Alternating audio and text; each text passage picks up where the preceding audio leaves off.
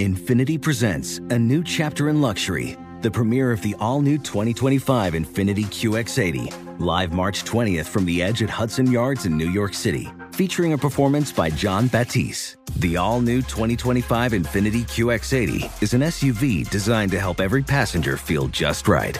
Be the first to see it March 20th at 7 p.m. Eastern, only on iHeartRadio's YouTube channel. Save the date at new-QX80.com. Don't miss it. 2025 QX80 coming this summer. Did you know that most salads travel over 2,000 miles to reach your plate? But not with 80 Acres Farms. Their crisp salad greens and herbs are food less traveled, going from farm to store in days, not weeks. They stay fresher for longer in your fridge. My salad lasts all week long, which means less food waste and easy meal planning. Oh, and did I mention there's no need to wash these greens? Because 80 Acres Farms uses zero pesticides. Visit 80acresfarms.com to learn more and find their salads and salad kits at your local Harris Teeter. Residents at Brightview Senior Living Communities enjoy enhanced possibilities, independence, and choice. Brightview Dulles Corner in Herndon and Brightview, Great Falls offer vibrant senior independent living, assisted living, and memory care services through various daily programs and cultural events chef prepared meals, safety and security, transportation, resort style amenities, and high quality care. Everything you need is here. Discover more at brightviewseniorliving.com. Equal housing opportunity. Hey everyone, this is Jodie Sweetin from the podcast How Rude, Tanneritos. I've been needing a quick getaway with my family, and the 2024 Hyundai Santa Fe is the perfect vehicle to take us there.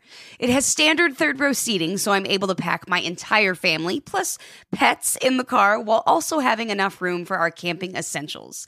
Available HTRAC all wheel drive will get us through any dirt trails, and available dual wireless charging pads will ensure we never have to worry about getting stuck with a dead phone in the middle of nowhere. Visit HyundaiUSA.com or call 562-314-4603 for more details. Hyundai, there's joy in every journey. 2024 Santa Fe, available early 2024. The Book of Joe podcast is a production of iHeartRadio.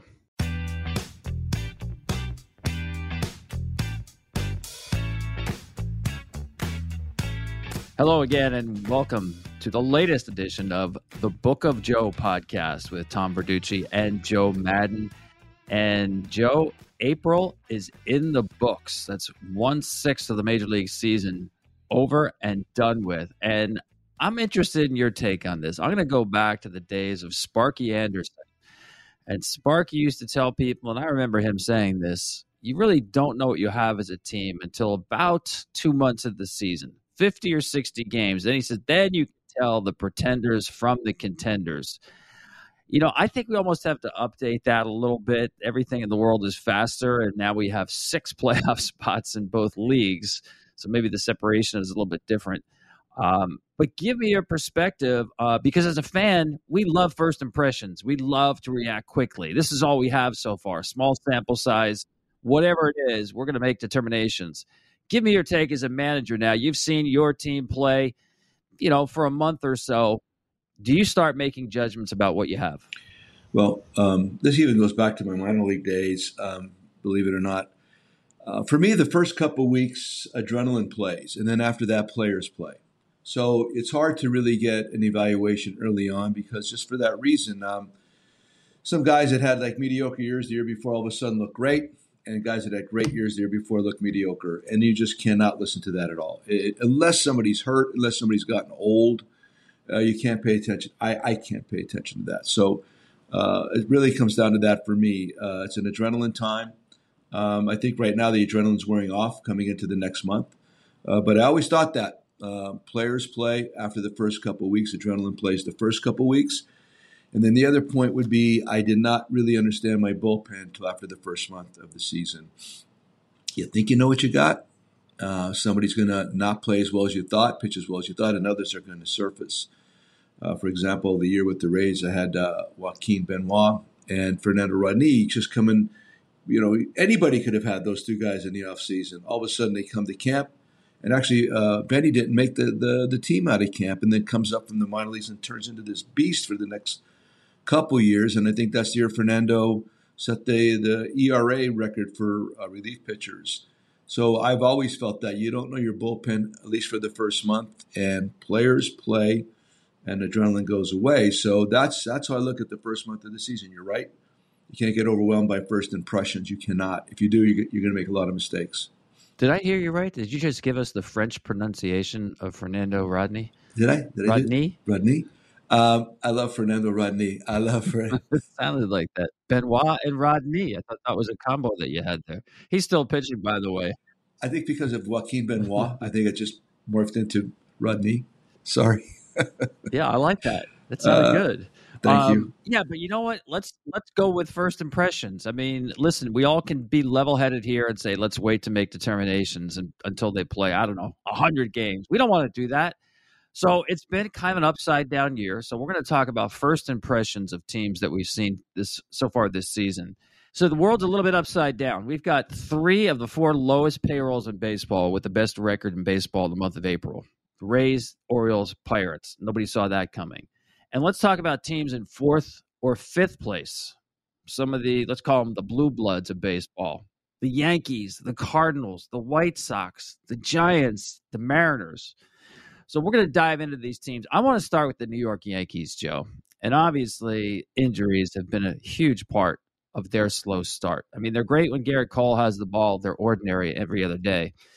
Um, let me start with Aaron Judge. I'm not sure if you saw the play on which he was injured. Aaron Judge tried to steal third base in Minnesota, dove headfirst into third base. He weighs 280 pounds. It, it was not a pretty slide, kind of got his arm stuck underneath him hurt his wrist. More so than he came out with some pain in his hip. You you saw your guy in, with the Angels, Mike Trout. He essentially has stopped stealing bases because he's so valuable in the lineup. Would you advise a guy like Aaron Judge, as much as he wants to do anything to win, to either a stop stealing bases and or b don't slide head first? Yeah, um, tough one, right? Yeah. Uh, you know, for years there was so many, so many great players that were base stealers, uh, whether it's the Bonzes, uh, whether it was Willie Mays, they in the family kind of. Um, Lou Brock, I mean, Lou Brock, I mean, of course that was his game, but God, this guy can hit and he hit for power. He did all kinds of stuff. Uh, so it just gets to the point where now I think uh, everything is magnified to a certain degree. And of course, if Judge is out of that lineup, they're completely, completely different team. Not even – anywhere near similar uh, what they can be, and it's going to be hard for them to overcome his absence. Um, I, I, do agree with the the sliding component, where yeah, uh, you know the four four uh, four point slide, slide with your feet first. Really avoid any kind of head first stuff, um, and that's something you really have to get done in camp and over a period of time because um, naturally when you're competing, you're just going to try to be safe. So if he noticed that if I just slide and reached out my left hand, I have a better chance to get to the bag away from the throw. It's going to happen. So you have to nurture that mentally in time or in advance. So, but you're right about Mikey Trout. I mean, Michael doesn't really want to run as much anymore. When I first got there, we talked about it, and then um, pretty much uh, I know that he knows, uh, like just like you're talking about uh, longevity, and he's had some leg issues too. It's really going to be better off for him. Um, I think there's still times he might go if it's really absolutely in his favor, but for the most part, you're right. But yeah, uh, I, I, have a hard time asking baseball players not to play baseball. However, um, like you're saying, 100%, really attempt to slide feet first here and really avoid the head first stuff. There's so many uh, appendages, things that can go wrong in that regard, but it's hard for me to tell Aaron Judge not to steal bases. Yeah, I agree, and I think Aaron Boone's in that position where he's had conversations, but mm-hmm. you, you, don't want to put governors on your players. Correct. Um, I'm I'm okay with head first slides, Joe, mm-hmm. uh, when they're done properly, and that's the problem for me. A lot of guys don't know how to slide head first. If you watched Rickey Henderson, who slid head first more than Rickey Henderson, right? He would propel himself and almost glide across the ground. I, I see, especially big guys trying to dive head first uh, and they're landing on their hands right. or they're landing on their chest. You know, there's not that propulsion forward, and I think that's where guys get hurt. And then you have the issue of the guys wearing other mitts because you can get your your fingers caught on the bag. One second, I had a great base stealer with Carl Crawford, and Carl would intimidate. Yes, by sliding feet first. He came at that infielder like a freight train, man. If I'm in the middle and Carl's at first and he's stealing second base, I promise you, I'm not hanging in there. It's a big man, ran really, really well, aggressive baseball player. And I think for the most part, if you roll back the tape, and I hate to keep making the same reference, but Lou Brock to me was primarily a feet first slider. I don't even remember if Maury Wills was or not. I mean, back then we, you, were re- you were really discouraged from sliding head first unless it was absolutely necessary, and definitely not in the home plate, which has become more prominent. Um, so yeah, I mean these are these are considerations. You could talk about it all, but Carl Crawford would intimidate middle infielders, but with his uh, feet first slides. That's a great call. You didn't see middle infielders put that knee down to block the base when Carl's nope. coming in spikes first. Nope. Hey, uh, right. Yankees, you worried about them, or are you just writing this off as a team that's, let's face it, really banged up? You think about their pitchers, and Severino's out, the bullpen's taking hits, Rodon hasn't thrown a pitch for them yet. Um, any concerns about New York overall after these first five weeks?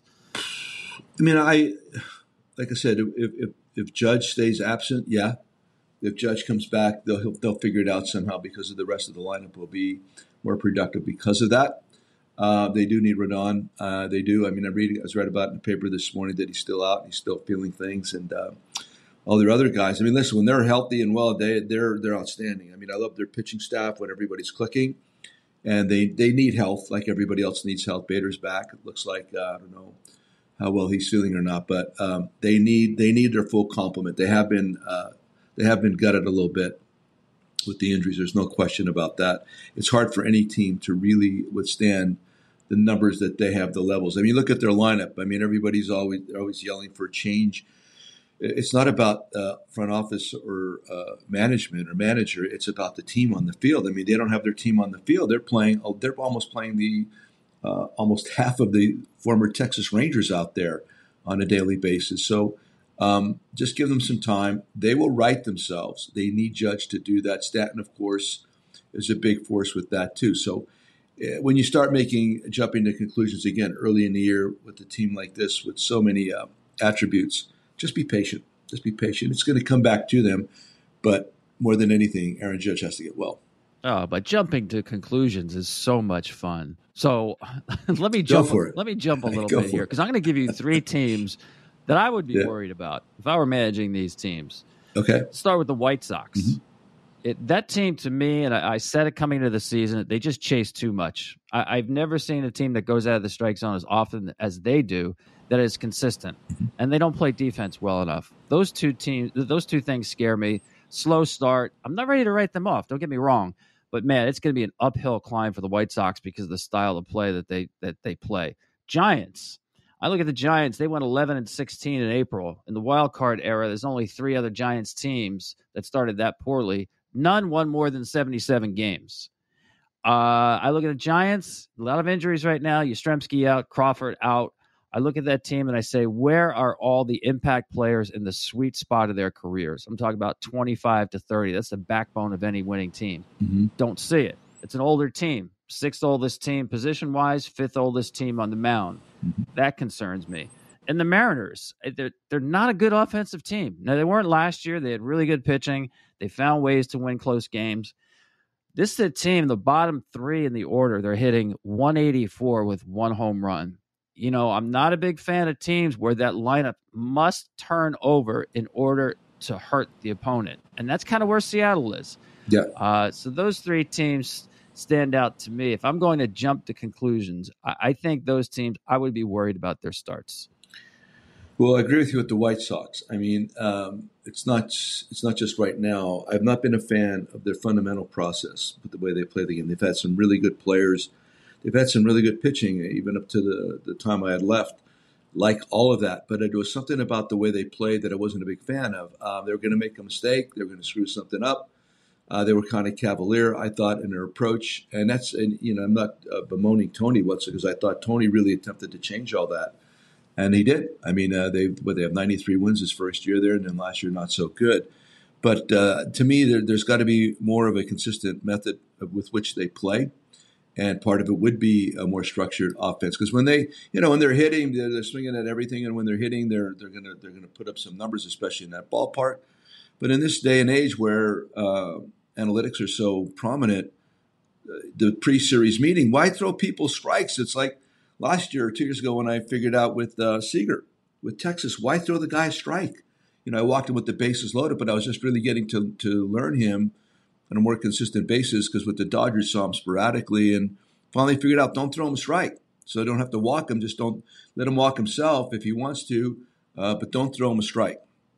So the White Sox are really going to be uh, sub- subjected to the, the scrutiny of, of uh, analytics and advanced scouting. And that's where I agree with you 100% and a more fundamental approach. Uh, the Giants, yeah, I mean, you're talking about the teams that are doing so well. You talked about a bunch of young teams with low payroll the Orioles, the Rays, and the Pirates. And when you're relying on veteran, which is nice to have, and I like the idea of uh, salt and pepper, a little bit of each. But when it's all veteran and things start breaking down, man, and you have nothing to provide that energy, it gets difficult. It gets really difficult to turn that ship around. And um, I could I, I, agree with what you're seeing and saying right there. What's the third team again? You said um, Seattle. And again, I love their pitching. I, I just yeah, tough division. Do they have enough offense? Yeah, Seattle. Yeah, you know, I I was always surprised. Again, even they, I thought they didn't have enough offense. Uh, what the my last second last year with the Angels, we played in the last series of the year in Seattle. They were going through all these. Uh, uh, award ceremonies and stuff. And damn, they haven't done anything, and they're they're out in home plate uh, talking about how great they are. Then the next year they did. Last year they did make the playoffs, which I thought was great. Uh, but I, even then, I I thought they had a, an, a challenge. They were challenged offensively. I thought they were pitchable, but I did like their pitching. I did, and and they had kind of everything going right for them. The thing I did like, I thought they played it hard and they didn't quit. They didn't give up, and they were always uh, involved. And maybe the division itself permitted that. Oakland and the Angels were not playing that well. They were able to suck up and get their vibe going. Texas. So I mean, part of them doing well is the fact that the rest of the division was not. And I think now, if this division keeps getting better, it's going to be more difficult or problematic for them to really do what they think they are capable of doing. So I think you're right on with all this. Uh, Giants maybe yeah get younger White Sox develop more of a, a structure or an identity, and uh, and move it on from there in Seattle. Uh, it, they have to play pitching and defense up in that ballpark, man, and maybe just run into a little more contact because that's although it's gotten better for home runs, it's still a difficult home run ballpark. Hey Joe, let's take a break, and then when we come back, we're going to flip the coin and mm-hmm. talk about teams that are off to fast starts. Sure, you buying or selling?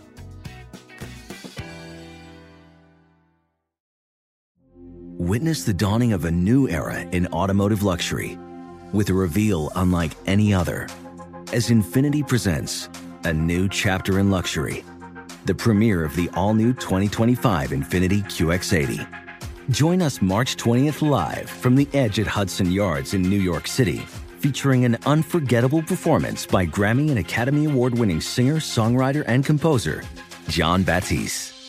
The all new Infiniti QX80 is unlike any luxury SUV you've ever seen. Smart enough to anticipate your needs, even before you do. Every line, curve, and detail was thoughtfully crafted so everything for every passenger feels just right. Don't miss it. Mark your calendars and be the first to see it March 20th at 7 p.m. Eastern, only on iHeartRadio's YouTube channel. Save the date at new-QX80.com. 2025 QX80 coming this summer. Farm to store in days, not weeks. That's 80 Acres Farms. Did you know most salads travel over 2,000 miles to reach your plate? But not 80 Acres Farms. Their crisp salad greens and herbs are food less traveled. They stay fresher for longer in your fridge. My salad lasts all week long, which means less food waste and easy meal planning. Oh, and did I mention there's zero need to wash these greens? Because 80 Acres Farms uses zero pesticides.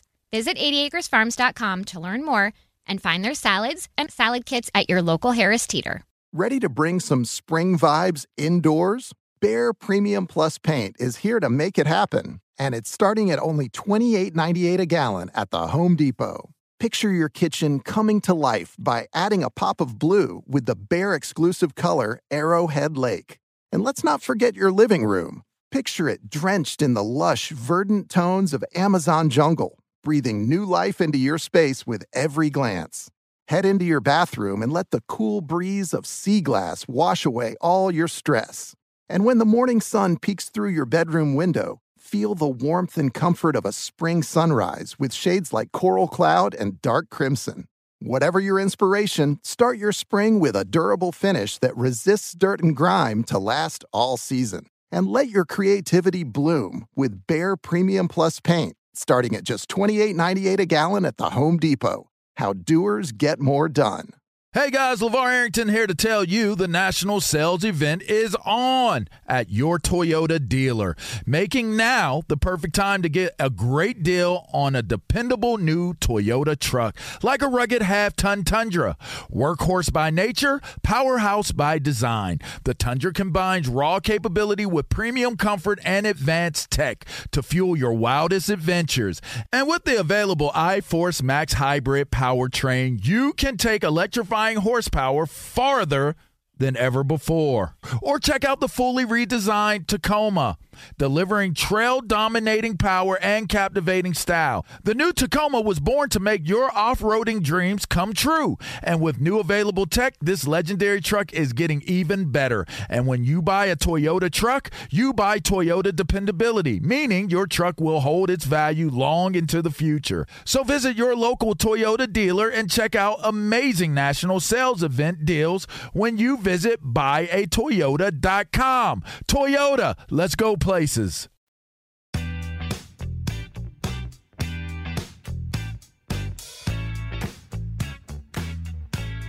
Hey, welcome back to the Book of Joe podcast with Tom Verducci and Joe Maddon. Joe, there was a series this week in Tampa Bay with the teams that had the best records in baseball for the month of April. And if you predicted that would be the Rays and the Pirates, go buy yourself a lottery ticket. Who saw that one coming? Um, I listen, we're here talking about how much we can make out of the first month of a season, but what are you taking from these two teams, Tampa Bay and Pittsburgh? Love it. I mean, you take Tampa Bay and Pittsburgh, and you know I could really identify with the way they're playing, whether it goes back to the 2002 Angels or even the uh, 2008 Rays. Um, they're they're they're looking in the mirror right now, and you're seeing uh, two teams with great pitching and speed. Um, they're they're very athletic and younger. They're, like you're saying, they're not high priced and they're hungry. Um, it's very interesting uh, how this is all working out. It's probably it's not probably it's a big part of the Rays success over time. They have not uh, just uh, parked all their money in one or two players. They've been able to spread it out intelligently and constantly they're tilling the soil and coming up with people that nobody else are into. And now the Pirates, um, I don't know this for a fact, but I know Shelty I know the manager, Derek Shelton. I know some of the dudes that are in their office now. It looks like they're playing some baseball up there. They I mean, when you when you can't spend a ton of dough, you you have to be prepared to play baseball. Although, how about the Rays with their power? I mean, their power has really been shown up, but I think that'll eventually that dial will turn down a little bit. But when you can't spend a bunch of dough, play baseball. You have to beat the other team on a nightly basis, the one that is able to spend a lot of money or has a lot of money. And of course, they're going to buy, you know, these nice bells and whistles that you're not capable of buying. So how do you beat them? And that was always my selling point with the Rays back in the day. It doesn't matter how much money the Yankees or the Red Sox have. We we have to play a better brand of baseball on a nightly basis, whether that's catching the ball, pitching the ball, moving the ball, create, creating havoc on the bases, and that's what you're seeing. You're seeing baseball being played, and I haven't watched Baltimore enough, but I know Hyder, Brandon Hyde, their manager. He's one of my former bench coaches too. And Hyder's into all this stuff also. And I know just talking to him over the last couple years, they've given him a, a wide berth in regards to what he wanted to introduce and how. Especially when a team's losing, front offices have a tendency to get less involved. And then when they start winning, they want to become more involved. So during that time, I think Hyder's been able to really establish uh, a conversation and methods with those players up there. And that's great. So you're seeing young guy, young teams without big payrolls that are pitching the ball, catching the ball, and they're creating havoc on the bases. So when you go to play more established um, veteran teams that are more committed to station to station and waiting for some three or four guys to get hot at the same time in the lineup, these guys on any particular night could do something to help that win that game, and that's I love it. I think that's great, and I, you're right, right on the money. Those are the three teams I had picked, and I really enjoy watching playing baseball right now. Joe, I want to go back to your 2008 Rays team because okay. I, I always believe there's a point for good teams, breakout teams, when they go from believing that they're a good team to knowing that they're a good team. Correct. I'm not sure the Pirates are there yet. I don't want to go that far. The Rays have a pedigree. They've been in the postseason the last four years. Yeah, they're going to be in the postseason. They're going to win 95 plus games. What you're watching from the Rays is real. Maybe not at this, you know, 700 win percentage. They're legit. Pittsburgh, and it reminds me again of your 08 Rays. Look at the dudes they brought in to mm-hmm. establish and, as you said, have a little salt and pepper in the mix. Perfect. Andrew McCutchen, Rich Hill, Carlos Santana. I love those additions. Those guys can still play, but more than that, they're showing the younger guys how to win, how to be a professional, how, how to go about your job every day. I love that mix. Mm-hmm. So, mm-hmm. when in 08, Joe, did you realize that this team, and I, I know how much you emphasized winning in spring training that year, when did you realize into a season we lo- this is what we want to be. We're good. We believe it. We know it. I'm not worried about my team. I know what I have. Yeah, it's Troy Percival, uh, Floyd, and uh, Eric Hinske among the guys like you're talking about. You're right. It's really great recollection there. The thing I did emphasize is that we have to play every game the same, whether it's March 15th, June 15th, August 15th, October 15th. I did not want us to to learn to deal with or how to play with the a, a switch, on and off switch. I wanted us to play the same game every day. Got to the point we had a big fight with the Yankees in spring training that year because Elliot Johnson pancake Francisco Cervelli at, at Steinbrenner Field during spring training. But you have to create you have to create an identity. We were creating an identity, and, and during that season, also big fight in Boston when Shieldsy hit um, Coco Crisp after I the night before walked out to the mound. I'm yelling in their dugout because Crisp uh, was upset that Jay, uh, Jason uh, Bartlett put a knee down on him on a steal, and that led to him attempting to spike uh, Aki Iwamura. So all this stuff matters, man. So when you're building a culture like this and an identity, never run away. Don't run away from a conflict, and nothing's going to be given. You got to take it. You got to take it from these people. Same thing with the Cubs in St. Louis. You talk about the Rays um, with the Yankees and the Red Sox back then. So right now the Pirates have to take it. They got to take it. They got to take it. And they got to take it every day, and uh, they got to play their game independent of what anybody else thinks or says. And hopefully, they're going to say they're too aggressive, they're playing too hard, or you know, whatever. They're they're. I don't want to say dirty ever. It's not dirty. It's aggressive, and and hopefully people start complaining about that. And they're when you when you prepare against them, it's a it's a pain in the butt. Teams that have to prepare, prepare against the Pirates right now, pain in the butt, man too many things going on, a lot of things to think about. So it's an identity that you you create. You bring it every day, brother, every day, and that's where you're these veterans you're talking about, McCutchen, Hill, um, and uh, for Santana. They got to bring that every day. Those three guys, those three guys, when they like just like the manager uh, has to show up and the coaching staff, you have to show up the same cat every day, especially after a bad day or after maybe two or three losses you got to show up the same way. Last point. You know what? That Rays team in 2008, we had two seven game losing streaks that year, and one was right before the All Star break. So you lose seven before the All Star break, and then have like a four day All Star break. That's like 11 game losing streak before you get to play again, and then we win a close one against Toronto in uh, Tampa Bay. So uh, I can't I can't emphasize that enough, man. You got to bring it every day, and there has to be consistency among the veteran leadership and, and of course the manager and his coaching staff. Yeah, it's pretty impressive that that team, which had not established a pedigree yet, and let's face it, probably a lot of people waiting to see the wheels. When are they coming off? Mm-hmm. Um, that you know, not only survived those losing streaks, you came back from that even better. Pretty impressive. Just one thing, quickly. That that whole year, um, I only went nuts one time. I went off the rails in Kansas City, and that was after a win. We it's in the book of Joe because uh, we started all of a sudden to, to, get a little bit complacent with ourselves, and that would be the one thing that Shelty would have to uh, be aware of. And so, and the same with Hyder, although Hyder came close last year.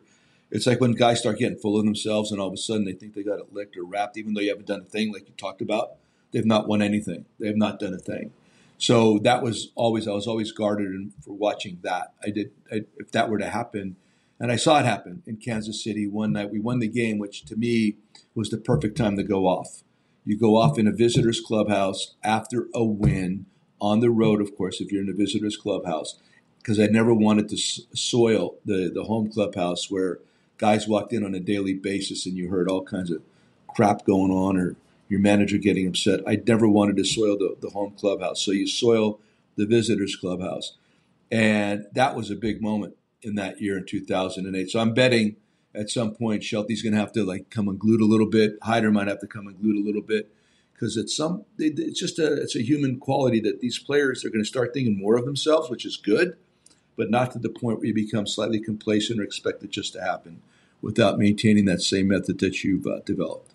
Well, Joe, you your teams almost consistently played better as the year went on, finished strong. Mm-hmm. For these teams that I, let's say underachieving, at least we expected more out of them. Uh, as you get through one month into a season, you're not where you want to be. As a manager, what's the key to riding out these periods where the rest of the world wants to be reactionary? How do you get your guys focused on I don't even want to say the longer term plan, but knowing that you're okay.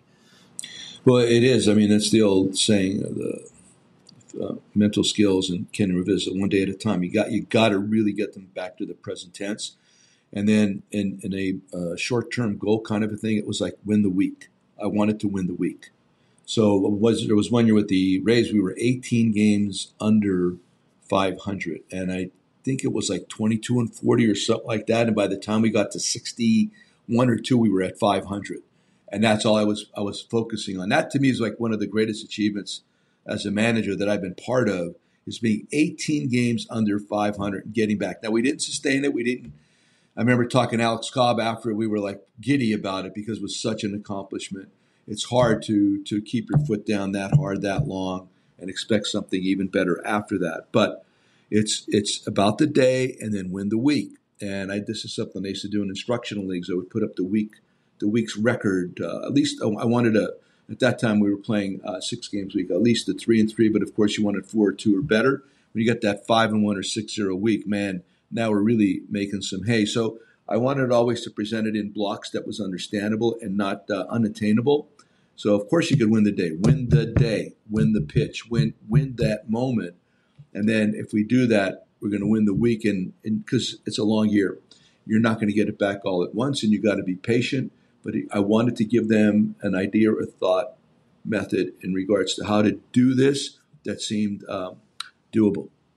I like that idea. It reminds me, I was talking to Dusty Baker the other day, and you know, Dusty's going through what you went through with your Cubs team in 17 that year after Mm-hmm. You know, coming out of the mm-hmm. blocks, there's it's human nature, man. There's just a little mm-hmm. bit of an edge that's not quite there. He's also missing Jose Altuve, who's kind of the, the spirit and backbone of that team. But mm-hmm. he said, whatever's going on, he said, I want my team to try to get to 15 wins each month. And the Astros somehow scraped and clawed and got to 15. I mean, just do the math. 15 times six months, and you're looking at 90 wins, and you're in the postseason if you win 15 games per month. So it's it's an interesting way. I like the idea of breaking it up, as you said, even on a weekly basis. No, I mean the monthly thing. No, the monthly thing. Yeah, the same thing. I, I always at the end of the month, man, I wanted to win the month. I wanted to win the month, and and what Dusty's saying, hundred percent on board with that. Hundred percent. Well, Joe, we've actually uh, heard from some listeners who are wondering what happened to our talk about rock and roll and cars. Mm, mm, so. Uh, and they were not your family members either. These are actual listeners. So we're gonna we're gonna give you a little taste of that. Okay. A little old school Book of Joe coming up right after this break.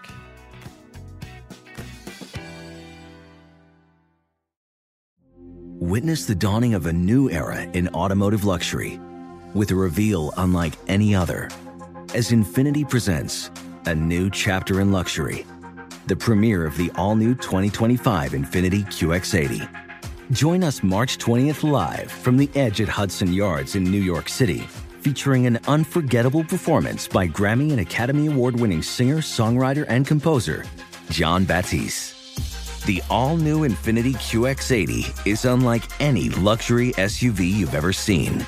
Smart enough to anticipate your needs, even before you do. Every line, curve, and detail was thoughtfully crafted so everything for every passenger feels just right. Don't miss it. Mark your calendars and be the first to see it March 20th at 7 p.m. Eastern, only on iHeartRadio's YouTube channel. Save the date at new-QX80.com. 2025 QX80 coming this summer. Did you know that most salads travel over 2,000 miles to reach your plate, but not with 80 Acres Farms? Their crisp salad greens and herbs are food less traveled, going from farm to store in days, not weeks. They stay fresher for longer in your fridge my salad lasts all week long, which means less food waste and easy meal planning. Oh, and did I mention there's no need to wash these greens? Because 80 Acres Farms uses zero pesticides. Visit 80acresfarms.com to learn more and find their salads and salad kits at your local Harris Teeter.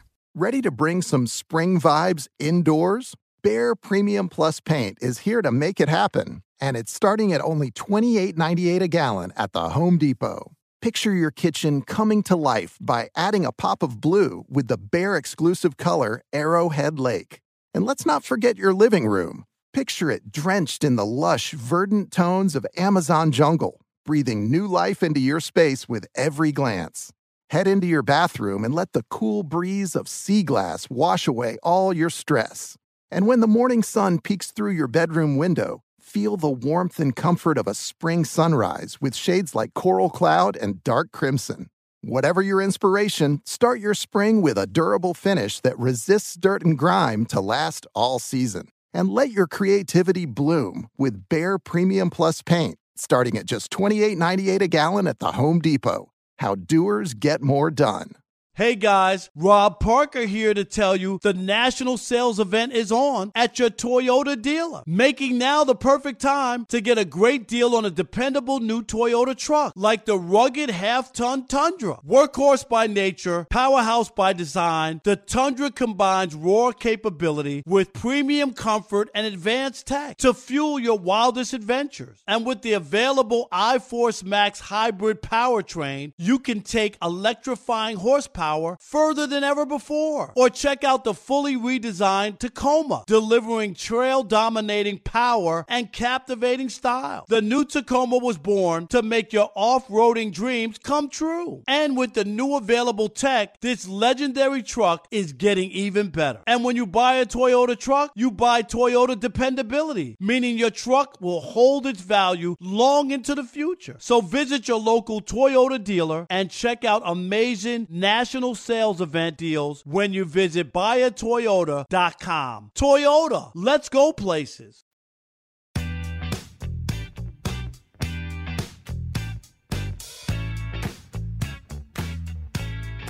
Welcome back to the Book of Joe podcast. I don't even know if I can call it old school. I don't think we've been around long enough to call it old school, but either way, um, you got me thinking, Joe, when you mentioned Linda Ronstadt. Do you remember that?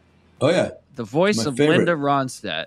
My favorite. I mean, for what moments does Linda Ronstadt basically get the ball to start the game for you?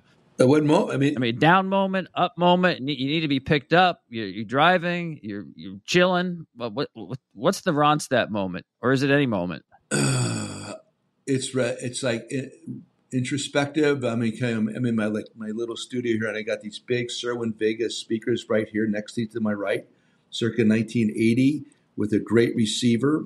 And I pump my Bluetooth music through there and sitting on these two orange chairs facing the speakers. If I just want to reflect, I just want to reflect.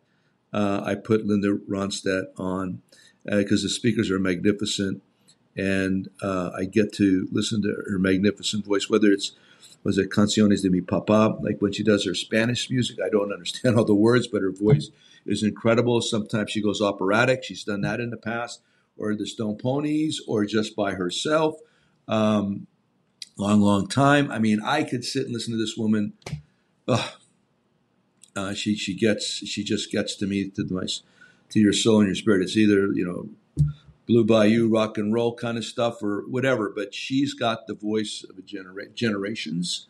I, I know people argue that a little bit, but she's my girl I've been wanting to meet her. I know she's uh, she's had like a little bit of a Parkinson's issue, I think. And when I got to the Angels, I asked Artie Moreno because he's from Tucson. I said, "You know the Ronstadt family." I wanted to know if he had an in with Linda Ronstadt. I didn't really realize how she was not well at that time, but there's a couple great specials out there that I've watched um, specifically only about her. I'm telling you, folks, do yourself a favor. Um, interesting woman, tremendous woman and uh, for me, the best voice. Uh, I mean, Lady Gaga is like right there right now. She's my uh, contemporary version, but um, God bless. I love Linda Ronstadt. Can I give you my Ronstadt? Yeah. And, and they and they actually recorded an album together. Emmylou Harris. Oh yeah, oh, Western yeah. Wall. yeah. Yes. I mean, same kind of deal. She's got that yeah. voice that it just mm-hmm. gets into the your substrata down to your soul. There's something about this, this plaintiveness to it that's like whatever steel guitar strings you got way down in your soul. She's gonna pluck them. She's gonna tw- tweak them. Yeah. And for me, I, will pop on her live album, Spy Boy. Mm-hmm. Just, I mean, it's like being in church, and uh, there's something about those voices. I like a dark room. I like a dark room. I like at night. I like a dark. Just like I've told you in the past, driving my car, car with a good stereo system at night. Springsteen, he gets me right. Um, that would get me right. Uh, any Springsteen, like I've talked about all those different ones, but I love loud music at night in a dark setting, whether it's in my car, excuse me, or sitting right here with the Cerwin Vegas in my face. Um, there's so many, but yeah, that it gets me right.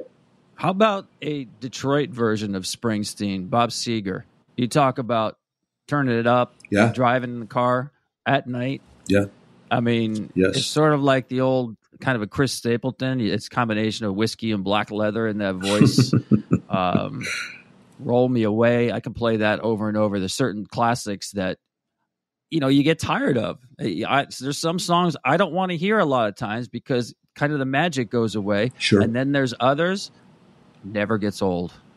Agreed. I mean, that's the, there's there's the group that uh, really come back at you, and uh, you're going to Detroit, but could I just flip over the to the over the pond? I mean, Elton John does that for me because of Lafayette College, because of 1971, 72, 73.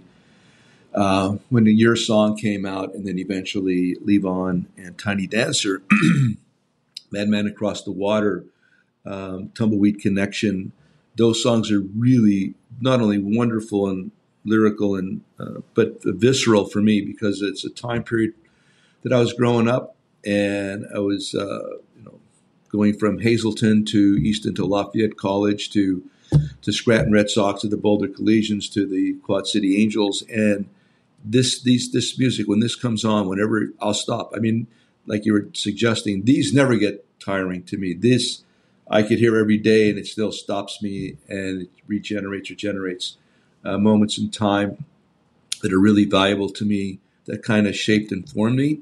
So, yeah, uh, you talk about Seger, but I'll tell you, Elton John for me in that, that early 70s period, more than anything that time.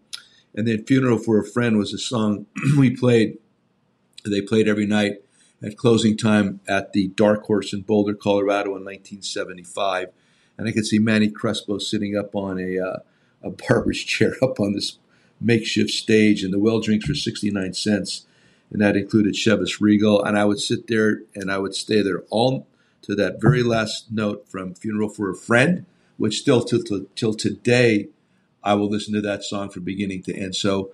Uh, you could talk about Seger, but Elton John is the one that really uh, captures my uh, imagination, my my visceral component of my being. I mean, because that brings me back to where all this began.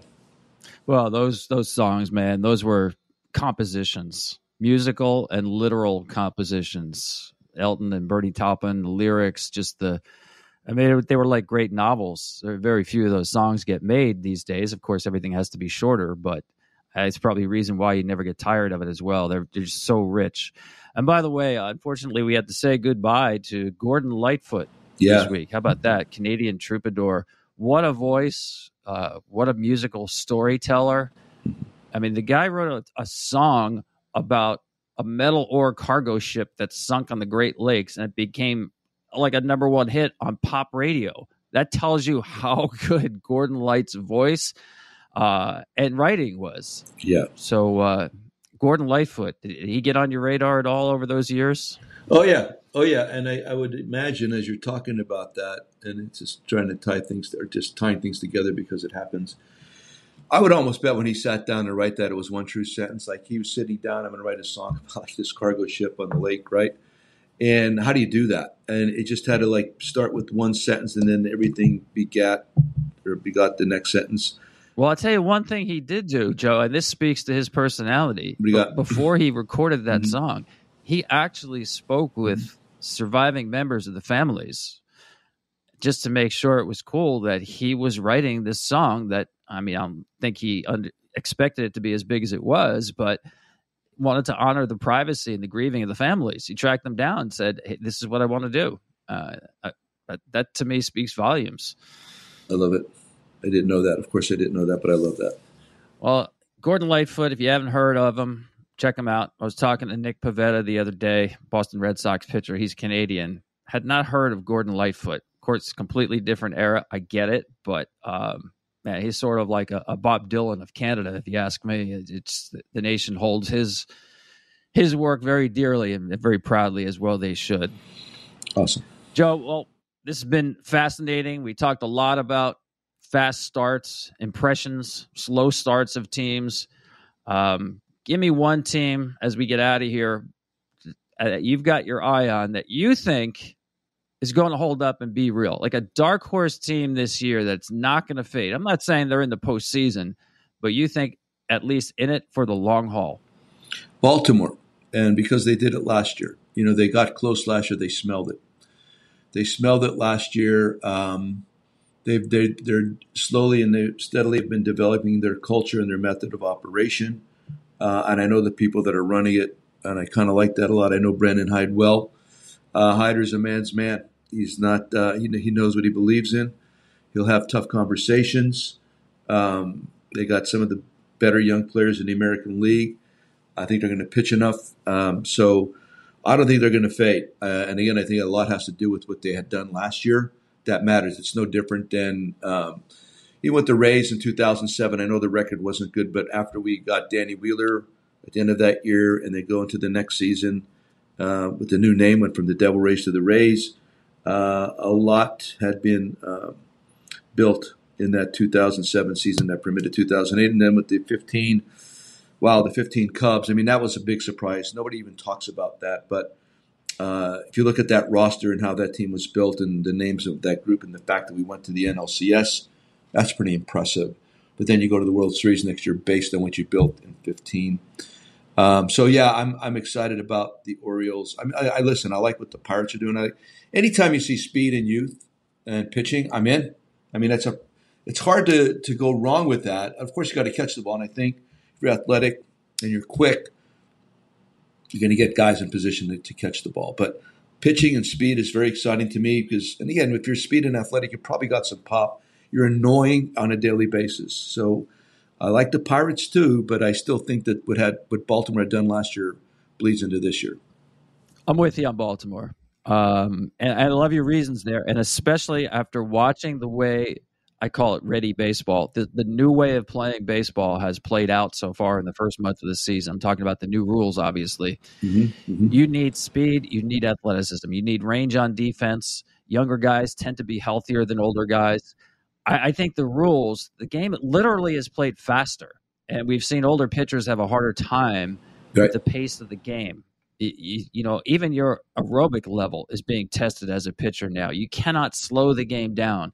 Stolen bases now are, uh, people are saying it's too easy. It's not too easy, folks. The, the number of stolen bases, it's the same as what we saw in 1997. It's, it's not like it's a joke, but the, the percentage success rate is higher than it's ever been. It's over 80%. And I think teams will start running more. And teams like Baltimore, teams like Arizona, teams like Pittsburgh, can leverage these rules better than the guys with the big bodies, the older players. Uh, I'm going with the Orioles as well, Joe. I think it's a great pick. I like what I see. You've got Rutschman, you've got Henderson, uh, two franchise players up the middle. They should get John Means back sometime during the middle of the season from the Tommy John surgery. A lot of good things happening for the Baltimore Orioles. Great call. Let me ask you this too about uh, the running game. Have has there been an uptick in pitch outs? I haven't noticed that. Is anybody pitching out, or is it still um, non-existent? You know, I, I saw Bob Melvin call a pitch out. Um, it's rare. I mean, we went from none, as you know, mm-hmm. to a rare pitch out.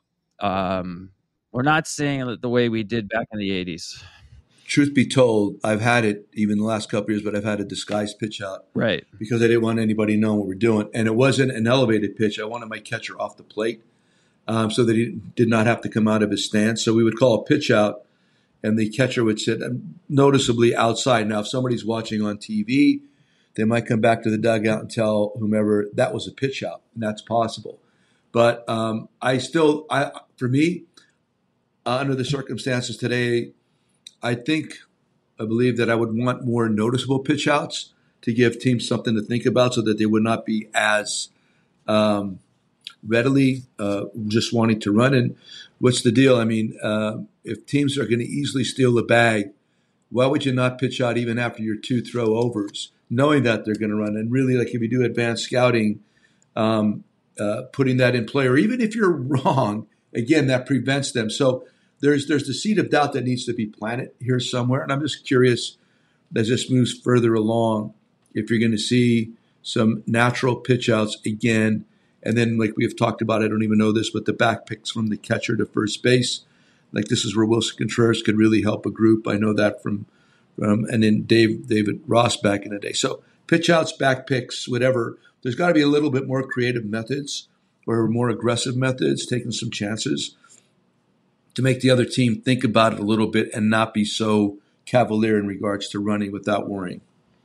Yeah, it's just cool to see that the stolen base itself is is back in as even a threat. You know, uh, I you know after the first disengagement, I start thinking, you know, guys should run next pitch. After two straight or two in a plate appearance, I, I would run all the time on first move. Yep. I'm surprised that hasn't happened more often. But even the idea that hey, this guy might be running. Yeah. Oh man, it's 1980s all over again. It's great. It's good stuff. It is good stuff. Yes.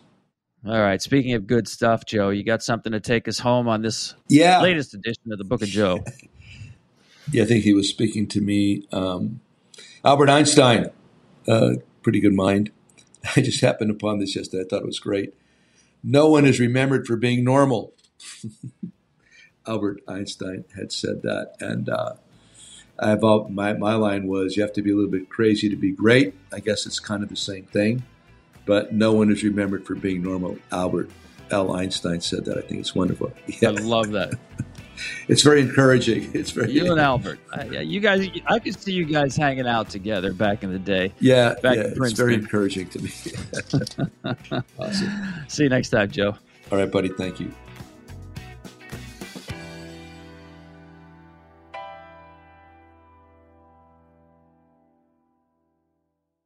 The Book of Joe podcast is a production of iHeartRadio. For more podcasts from iHeartRadio, visit the iHeartRadio app, Apple Podcasts, or wherever you get your podcasts. Infiniti presents a new chapter in luxury, the premiere of the all new 2025 Infiniti QX80, live March 20th from the edge at Hudson Yards in New York City featuring a performance by Jon Batiste. The all new 2025 Infiniti QX80 is an SUV designed to help every passenger feel just right. Be the first to see it March 20th at 7 p.m. Eastern, only on iHeartRadio's YouTube channel. Save the date at new-QX80.com. Don't miss it. 2025 QX80 coming this summer. Does money stress you out? Let Facet flip your financial chaos into clarity. Finding Facet immediately put us at ease. Facet's innovative approach to financial planning ensures your money works as hard as you do, enabling members to experience the joys of having your finances in order. And that makes us Facet for life now, I guess. Visit Facet.com, F A C E T.com to learn more. This ad is sponsored by Facet. Facet Wealth is an SEC registered investment advisor. This is not an offer to buy or sell securities, nor is it investment, legal, or tax advice. These testimonials are from current Facet members who are not compensated. All opinions are their own and not a guarantee of a similar outcome. Did you know that most salads travel over 2,000 miles to reach your plate? But not with 80 Acres Farms. Their crisp salad greens and herbs are food less traveled, going from farm to store in days, not weeks.